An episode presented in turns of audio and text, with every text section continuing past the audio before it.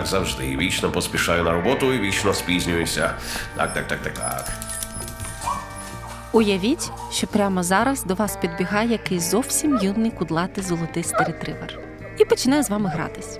Тертися об вашу ногу, падати на спину, щоб ви його почухали.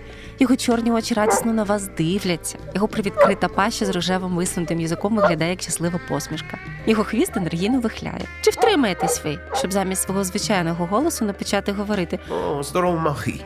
А хто у нас тут хороший хлопчик? Хто такий гарний пухнастий хлопчик? Іди сюди. Та хочеш, щоб його почухали. Ти хочеш, щоб тебе почухали, іди сюди. Скільки ви взагалі готові чухати собаку, гратися з нею, кидати їй м'ячик? Дивись, що в мене є. Дивись, що в мене є. Класний м'ячик. Давай, доганяй, лови, лови м'яч. А чи втримаєтесь ви, якщо якийсь кудлань підійде до вас під час обіду і почне дивитись на вас цими вологими, чорними, жалібними оченятами? Ей, це мій бутерброд. Це мій. Ех, ладно, бутерброд так бутерброд. Так і хочеться віддати йому все, що є на столі. Бо як можна не віддати, коли він так дивиться? Це найменше, на що деякі з нас людей готові. Несподівано легко і несподівано безумовно. Ми готові гуляти з ними і рано вранці, і пізно ввечері. Неважливо, чи на вулиці сніг, дощ, спека чи кінець світу. Ми готові витрачати на них великі гроші, щоб вони були ситі, задоволені та здорові. Вони роблять нас щасливими, а ми робимо щасливими їх. Та чи завжди так було? Усім привіт! Мене звуть Наталка Бушковська, і ви слухаєте подкаст Лапи, Вуха, Хвіст, який Українська Правда робить разом з компанією Кормотех. Взагалі, це невеликий подкаст присвячений нашим пухнастим чотирилапим друзям собакам. Але чи бачили ви собаку, яка насолоджувалась подкастом? От і мені. Тому цей подкаст також присвячений їх пет-перентам, досвідченим та не дуже, тим, хто хоче завести собаку і хоче зробити це усвідомлено, а також тим, хто не має собаки, але дуже-дуже їх любить, бо ну як їх можна не любити. У цьому подкасті ми будемо вживати слово pet-parent замість господар, бо ми вважаємо тварин повноцінними компаньйонами, а не власністю. У цьому невеликому подкасті ми хочемо розповісти про те, як так вийшло, що собаки стали нашими друзями, як ми прямо зараз перетворюємось з власників собак на їхніх опікунів. Що треба знати про собак та догляд за ними, щоб ваше спільне життя було комфортне, а також про те, з чим стикаються собаки в умовах війни та як їм можна допомогти. Бо ми хочемо, щоб цей подкаст зробив життя ваших улюбленців кращим, як, власне, і ваше життя. А також життя тих собак, які поки що не мають людей, які будуть про них піклуватись, але дуже про них мріють. Якщо після прислуховування цього подкасту хоча б один слухач захоче взяти собі з притулку хоча б одного собакіна, то тоді ми зробили його не просто так. Може статися так, що ви не фанат собак, і вам більше подобаються мексиканські кактуси, японські бонсаї, йоркширські свині або коти. Це окей. Можливо, ми запишемо подкаст і для вас. А зараз все одно пропонуємо послухати про неймовірних собак та про те, як так сталося, що вони стали нашими головними друзями серед тварин, та як мінялося ставлення до собак протягом історії людства. На планеті Земля живе понад 8 мільярдів людей, і наша чисельність продовжує зростати. Нас, людей, зараз багато як ніколи. А як щодо собак?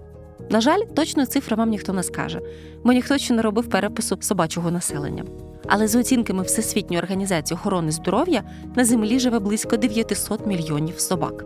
Дуже важко переховати, яка кількість собак має домівку, а яка ні. В одному з джерел ми зустрічали цифру 471 мільйон домашніх собак.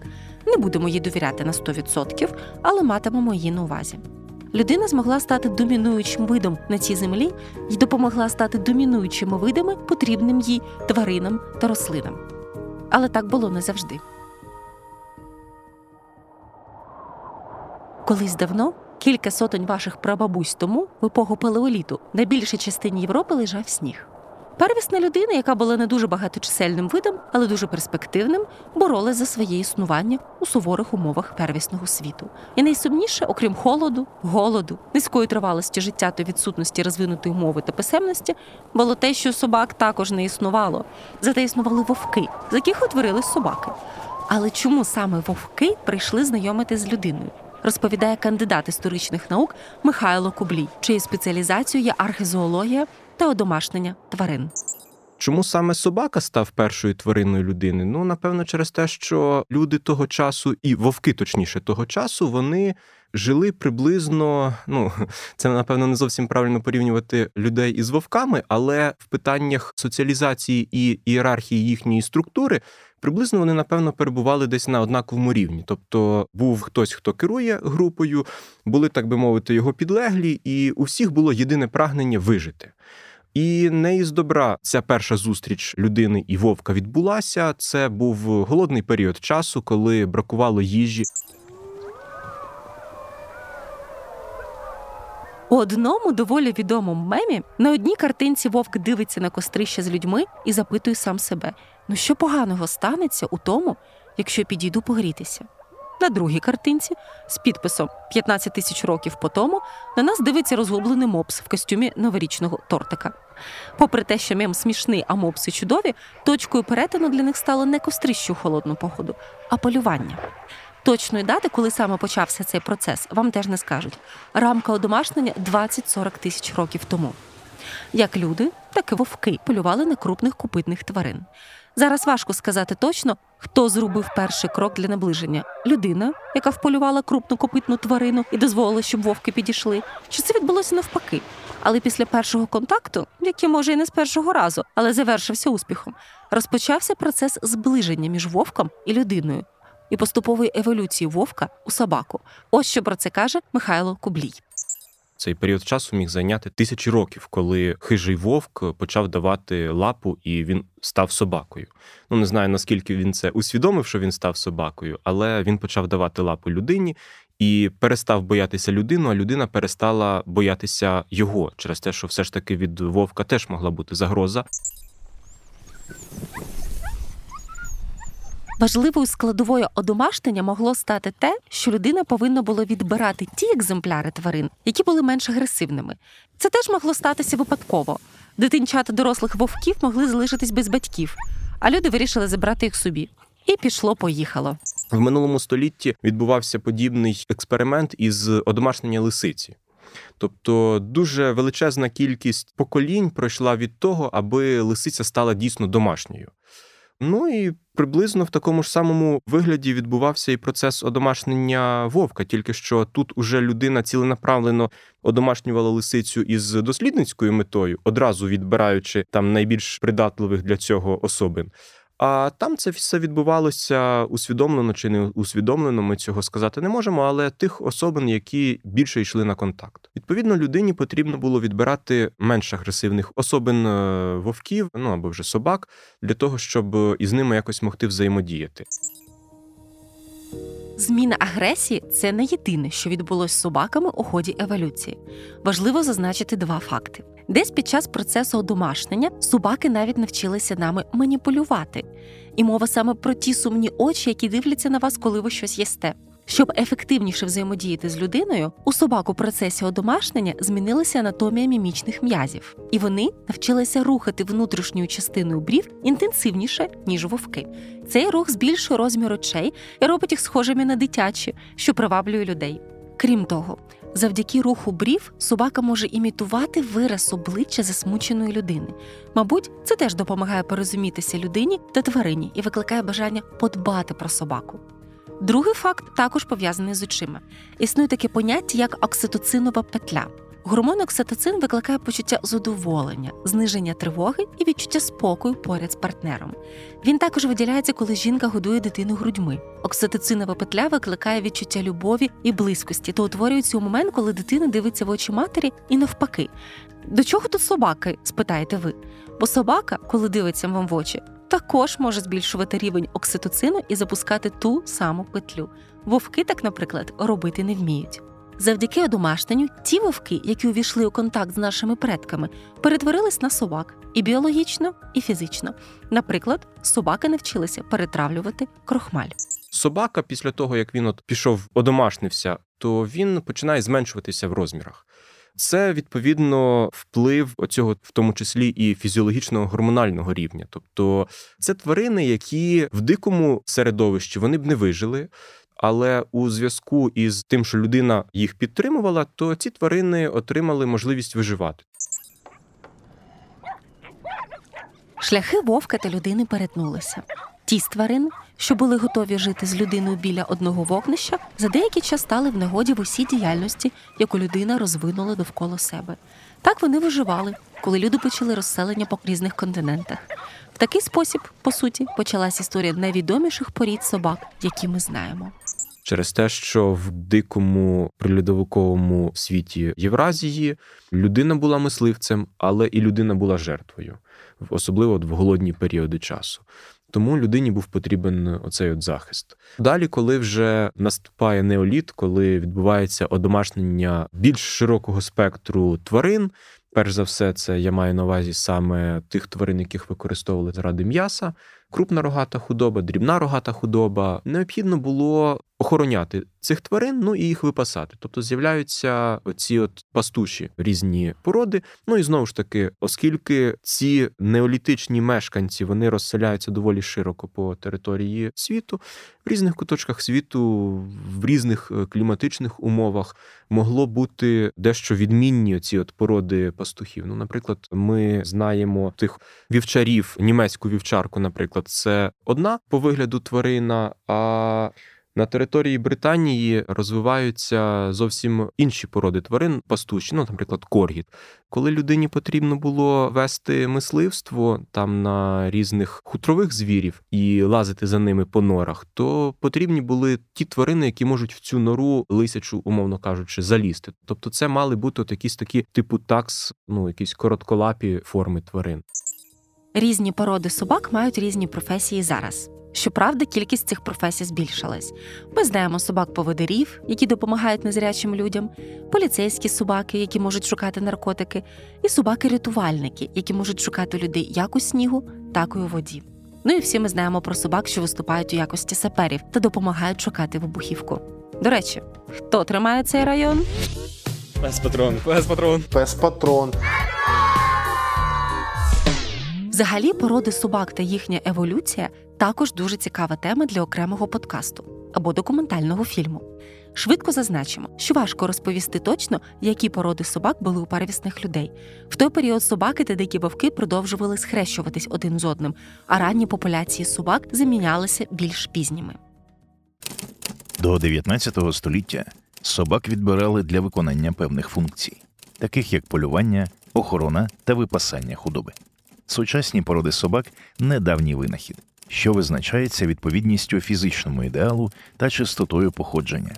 А всі ці стандарти призвели до того, що багато порід собак мають чимало генетичних захворювань. Та про цю сумну правду згодом.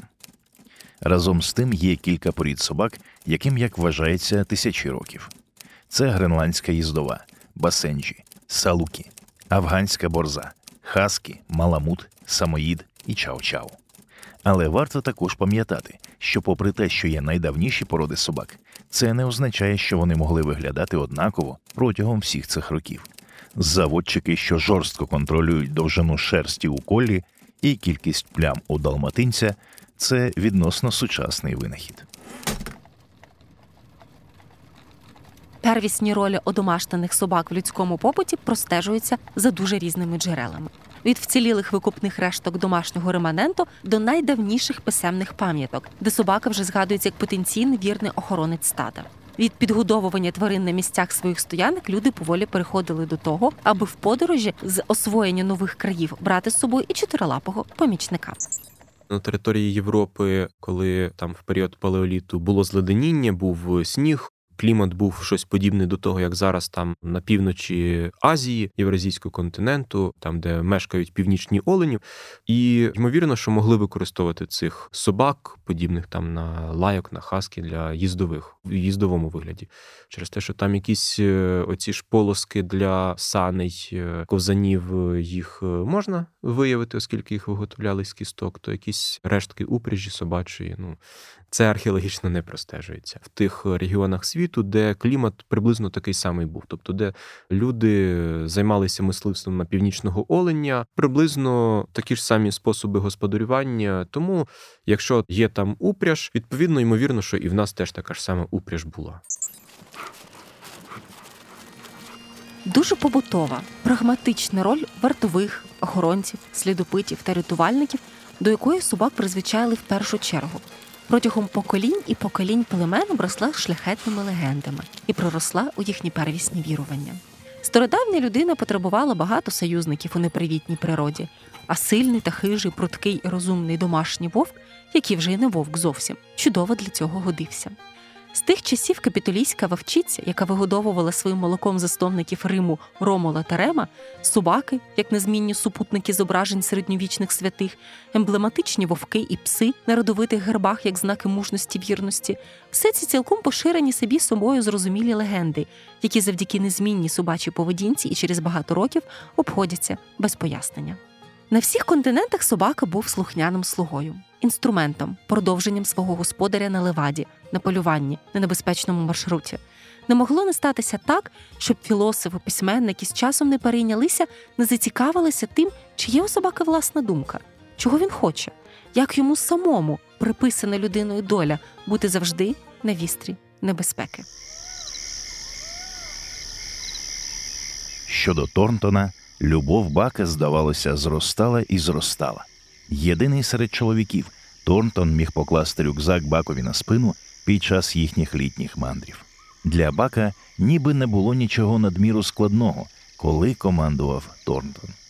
Одного дня компанією людей і собак вони розмістилися на гребені скелі, яка внизу обривалася біля такого ж скелястого підніжжя через три сотні футів. Торнтон сидів біля краю, бак біля його плеча. Коли Торнтона мимохідь охопила бездумна примха, і він привернув увагу Ганса і Піта до експерименту, який оце раптово задумав. Стрибай, баку, скомандував він, змахнувши рукою над прірвою. Наступної ж миті він мусив щепитися з баком, рятуючи його від стрибка з краю урвища. А Ганс і Піт тягнули їх обох назад у безпечне місце. Це неймовірно, сказав Піт, коли все закінчилося, і їм вдалося перевести подих. Торнтон похитав головою. Ні, це чудово, але водночас і жахливо. Знаєш, іноді мені від цього стає страшно. Це цитата з роману Джека Лондона Поклик пращурів. Такий гордий, майже героїчний опис самовідданості ми можемо знайти чи не в кожній з багатьох його книжок, написаних або від третьої собачої особи, або з собакою як самостійним героєм. Принцип, який згодом збагатить всіх невибагливих сценаристів в Голівуді від авторів Хатіко та Джона Уіка. Скільки разів ти Бог для своєї тварини, стільки разів ти людина.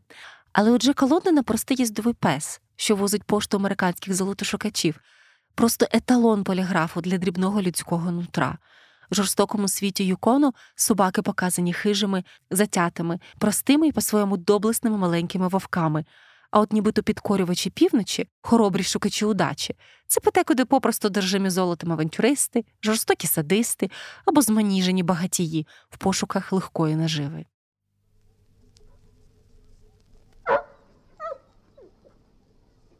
Бак розумів, що на цих двох чоловіків і жінку не можна покластися. Вони нічого не вміли, і з кожним днем ставало дедалі очевидніше, що нічого вони не навчаться. Піввечора вони сяк так лаштувалися на ніч, півранку збирались у дорогу. Нарти вони так недбало навантажували, що потім цілий день раз у раз доводилося зупинятися і перекладати багаж. Були дні, коли вони не проходили й десяти миль, а бувало і так, що зовсім не могли зрушити з місця. Дратівливість, породжена негараздами, зростала разом із цими негараздами, а згодом значно випередила їх. Вони стали сварливими, і від ранку до ночі образи та кпини не сходили з їхніх язиків. Бак зносив усі ці муки, ніби у страшному сні. М'язи його перетворилися в якісь вузлуваті волокна, і він так схуд, що під шкірою, яка висіла складками, різко виступали всі ребра і кістки. Це могло надірвати будь-яке серце, але серце в бака було залізне. Це нагадування про те, що люди не тільки любили собак, але нещадно їх експлуатували. В 19 столітті почали з'являтися товариства з запобігання жорстокому поводженню з тваринами. Найдавніше виникло у Британії в 1824 році, де притравлювання собаками биків і ведмедів було століттями популярною розвагою малоосвіченої вулиці. В 1835 році ці криваві видовища було остаточно заборонене, що мало навести громадян на думку, що після століть образ і знущань нарешті прийшов він. Час більш прогресивного ставлення до прав тварин. Цей рух почав поширюватись по світу. Інколи при цьому виникали анекдотичні історії. Під впливом ідей британського американське товариство із запобігання жорстокому поводженню з тваринами заснував колишній дипломат Генрі Берг. Це сталося у квітні 1866 року, через три дні після того, як у Сполучених Штатах було прийнято перший ефективний закон проти жорстокого поводження з тваринами. Генрі Берг хотів ухвалення закону, який забороняв би використовувати собак для монотонної та гарячої роботи з перевертання грилів у ресторанах. І він це зробив. Але пізніше, коли Берг пішов відвідувати ресторани, щоб стежити за дотриманням законів, він виявив, що багато ресторанів замінили собак афроамериканськими дітьми. Свого часу саме Британія вразила Генрі Берга химерним поєднанням протилежностей і жорстокістю поводження з тваринами, і водночас тим, що захистом їхніх прав опікувались найвищі аристократичні кола. Після нібито перемоги із забороною притравлювання англійський просторюд негайно винайшов для себе ще гірше видовище собачі бої, наче пошесть, підпільні змагання найбільш войовничих порід псів почали ширити світом і приносити власникам чималі нелегальні прибутки. Втім, шалені гроші не прийшли в Британію ні звідки. Завдяки промисловій революції в Європі кінця 19 століття вона саме переживала азарт брехливого збагачення, накопичення і марнування капіталу. Так, в журналі Nature у відгуку на академічну розвідку тогочасного життя собак про ті часи пише Мек Ольмерт. Новоспечений середній клас вдягав ранкове пальто і капелюха та вирушав на творення імперії. Величезна кількість людей була покращена. Їхня важка праця нарешті окупилася. А покращені люди потребували покращених собак. Між 1874 роком і початком ХХ століття кількість порід собак, визнаних у Британії, зросла, включивши у себе іноземні породи, варіації старих порід, таких як валійський спанієль і скайтер'єр, а також мануфактурні породи, такі як Йоркширський тер'єр.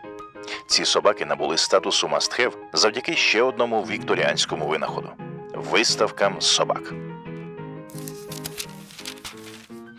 Неприродний відбір, соціальні претензії та шоу-бізнес задали тон тисячам собачих виставок, на які вікторіанці всіх класів в окремі дні з'їжджалися, щоб помилуватися собаками, які змінювалися на їхніх очах. Після того, як у Британії вимерли вовки, було заборонено притравлювати тварин, а мисливські птахи розводилися та доставлялися на відстань пострілу, собаки більше не потребували доблесті, сміливості та витривалості. Стандарти породи, засновані на моді, були закріплені, щоб полегшити суддівство і зробити конкуренцію більш справедливою. Метою було покращення виставки, а не собаки. Через нечуваний ажіотаж та ураган грошей, який вертів цей млин, собака вперше став модним товаром. Вперше за багато тисячоліть він опинився в епіцентрі нестерпного для нього хайпу. Через жорстокі умови утримання на виставках, такі як довгі години очікування, відсутність води і навіть чого гіршого, сотні активісток затято боролися за їхнє скасування. Вони також виступали проти стандартів розведення, які призводили до грубих деформацій і хвороб, що залишилися і до наших днів. Щойно ми побіжно прогортали лише декілька сторінок собачої історії, бо, звісно, вона була значно строкатіша і багатша за кілька речень. Протягом цих рядків собака перестав бути вовком і дуже близько підібрався до людини, продовжуючи мило скавулити і зазирати в душу своїми наївними дитячими очима. Він освоїв чимало професій, був погоничем, охоронцем, вояком і транспортом, мисливцем і спортсменом, мирилом багатства і мирилом того, як переживати крижані зими. Він хотів бути відданим, як ми, енергійним, як ми, веселим, як ми, і в цьому залишив людство, присоромивши далеко позаду. Але наскільки його цінували саме в наших краях? Оксана Галан, зоопсихологиня.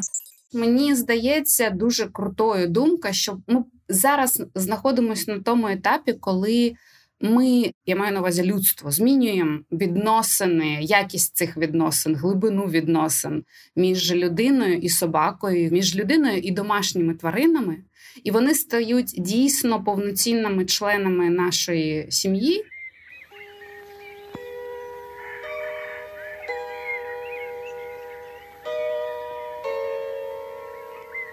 Ніжна гармонійна картина розвіюється за вітром. Варто лише уважніше озирнутися у вчорашній день до рівня дитинства наших батьків. Важко сказати, коли для українців вовчик і песик перестали бути братиками, але як не дивно, не обійшлося без радянської школи. Можете собі уявити, що до грудня 2021 року наше із хвостами ультрасучасне життя регулювали правила тримання собак, котів і хижих тварин у населених пунктах Української РСР від 17 червня 1980 року.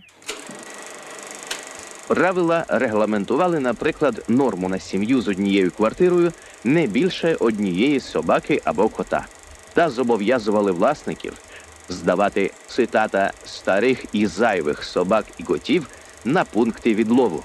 Кінець цитати. Але, як не дивно, забороняли залишати тварин бездоглядними або безцільно їх знищувати. Оцього останнього припису сама влада напередодні 22-ї літньої олімпіади в Москві дотримувалася так ретельно, що старими і зайвими в українській РСР за три роки виявилося близько 70 тисяч собак, в тому числі ті домашні, чиї власники випадково втратили пильність. Показовою для всієї країни точно є і трагічна і повчальна історія Київського товариства захисту тварин. Заснована в часи відлиги за участі таких видатних киян, як Максим Рильський, спільнота небайдужих інтелігентів з усіх сил намагалася достукатися до сумління киян із регулярними фактами винищення бездомних собак і котів на шкуродернях. Тільки на шостому році незалежної України вони змогли потрапити на сумнозвісну будку шкуродерню в Порогові, зазняти на відео умови, в яких отримувалися і гинули тварини, і таким чином нарешті добитися її закриття. Але загалом у столиці тварини ще довгий час продовжувало існувати за межею гуманності, і товариство нескінченно тонуло в спробах дати з цим раду. Ну обійшлося без типового для 90-х шахрайства. Один із тодішніх складів керівництва вдало продав нерухомість, записану на товариство, і залишив з боргами інших колег на той момент пенсіонерів. Власник мережі ветеринарних клінік, лікар з багаторічним стажем Денис Тищенко, на собі відчув, як в переломний момент радянська професія ветеринара з образу смішного вейлуватого сільського іскулапа, який ходить за свиньми та коровами, за десятки років еволюціонувала в престижну, високотехнологічну, добре оплачувану роботу спеціаліста. Коли він лише заходив у ветеринарну справу, в Україні на межі напівголодних 90-х і 2000-х забрати собаку з вулиці, посадити на ціпок і раз на день ткнути їм миску каші, вважалось чимось на зразок середньої норми турботи. Коли ми починали, корма возили контрабандою, і люди до нього відносились до кормів як лакомство. І вони кормили, йшли на дресування чи кудись, і таке робили. Я декілька років не стикався вже з тим, щоб люди казали, ми там годуємо салом чи щось іншим. А раніше це було нормою? Ні. Зараз тварин на цепі практично немає. Це вже такий Десь де всьолог, і то мені кажеться, там вольєри роблять такі, що інколи позавідують. Сьогодні в умовах тотального дефіциту гарантія укладення вигідних контрактів. Надійний захист ваших укладів за будь-яких реформ. Ці кілька десятків років люди, які спрагло будували свій добробут, мали на умі одну мантру: ми маємо побудувати тут Європу. Втім, що стосується тварин, відмінність українського підходу впадає лікареві в око. Як виявилось, побудована в Україні своя рідна система дає нам змогу до останнього вкладатися в здоров'я свого улюбленця. Я довго працював і в Іспанії, і в інших странах. Я дуже розумію, як у них працює бізнес, і в Європі є дуже велика кількість людей, які рахують гроші. Вони розуміють, в Європі дуже розголужена страхова система лікування, і є страховка це покриває чи не покриває. Я не столкнувся ні разу за стільки років, щоб людина була готова там пройти МРТ чи КТ за власні кошти. І скажу ні, ми, мабуть, найкраще відносимося до тварин. Аж не віриться, що, врешті-решт, собака, який за весь цей час тільки чекав, що на нього звернуть увагу, зважать його цінність та незамінність для людини, отримує в нашому колі заслужене. На жаль, справжню цінність у дружбі показує не менш справжнє горе.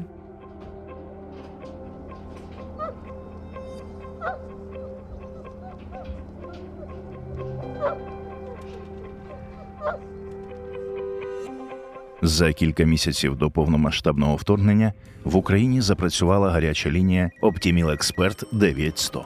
Лікарі, які працюють на ній, надавали дистанційні консультації з усіх питань, пов'язаних з адопцією та здоров'ям тварин. Тепер складно уявити, що цієї ініціативи могло не існувати.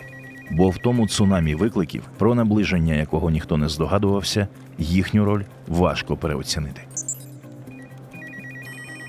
Марія Вітіченко, керівниця проекту Оптіміл Експерт 9100.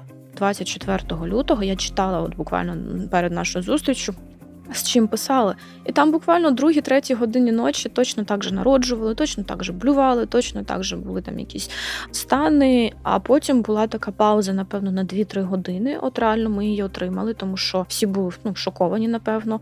А потім почали знов писати і дзвонити.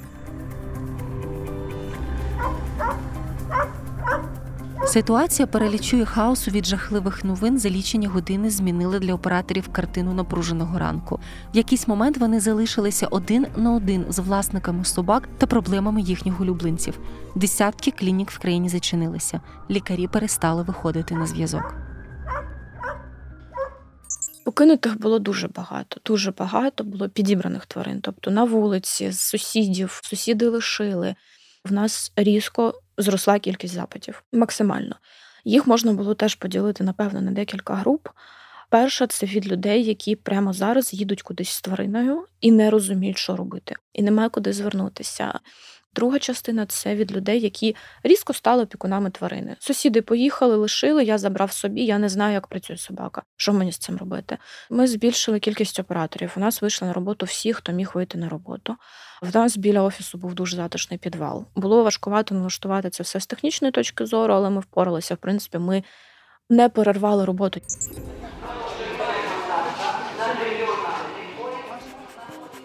За словами Марії, сотні дзвінків говорили про одне. Куди б не зривалися за своїх місць люди з територій, на які насувалась небезпека, вони могли покинути все, що наживали багато років, їхати в повну невідомість з одним оберемком речей, але неодмінно, передусім, в першу чергу до знайомих за кордон чи в повну невідомість вони вивозили своїх чотирилапих друзів. Ми переїхали. Ми тепер живемо не в своєму домі від людей, які переїхали з умовного Києва, якесь невеличке село на заході України. І тут у нього простори, він підсипив кліщей, блог, він порвав собі ногу об ржаву, вибачте, якусь штуку. І що нам з ним робити? Ветеринар в сусідньому селі за 200 кілометрів. Що нам робити? Там ці тварини вони з розуму сходили, тому що вони жили в квартирі в Києві. Це шпіц умовний, який нічого крім корму не бачив, а тут кури. І вони всі ну просто в шоці були. Десь в селі, там в центральній Україні, міг залишитися спокійно собі ветеринар. Так, в Києві можна було до когось звернутися, але тоді онлайн допомога стала дуже дуже великою, тому що ну нема до кого звернутися. Якби хто з минулих віків міг краще пояснити нам, чому ті вовки, які колись вийшли з лісу, займають так багато місця в нашій душі, ми б навряд чи так добре їх зрозуміли, як зараз. Зараз, коли при перших ознаках майбутньої загрози тисячі людей по всій країні раптом інстинктивно вирішили врятувати когось, за кого вони відповідальні, і хто на них самих завжди покладає свою найголовнішу надію. Дуже часто тварина є частиною дому для людини. Якщо людина виїхала, змінила місце проживання, то мій пес це моя частинка дому. Все. Для людей, які виїхали, їх тварини були супер важливими в цей момент. От прям супер важливими. Вони з них дуже трималися. Це спогади про людей, яких ми любили. Або це там довга-довга-довга історія нащадків, якийсь зв'язок між поколіннями, або зв'язок зі своїми близькими, які далеко. Але мені здається, що найбільше все ж таки от мене зачіпало історію, коли це створіння залишалося чим частинкою дому, якого ти більше не маєш. Тому що ці люди були готові просто ну на все, прям на все.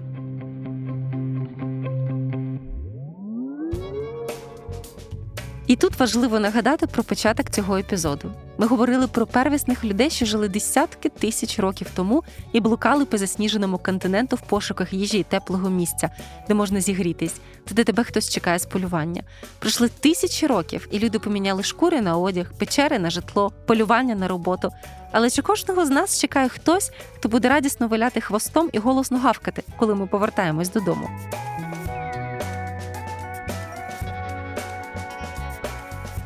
Тепер ви краще знаєте біографію собаки, як і чому вона перестала бути вовком, чому навчилась у процесі еволюції, як собака перетворилась з істоти, що виконує тільки якусь функцію, на істоту, що може бути ще й другом.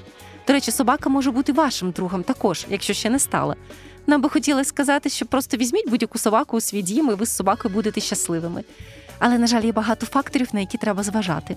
У наступному епізоді ми розкажемо про те, яку собаку брати, щоб це було комфортно вам і їй, і чому собака з притулку це те, про що вам треба подумати у першу чергу. Ви слухали подкаст Лапи, вуха, хвіст, який Українська Правда робить разом з компанією Коромотех.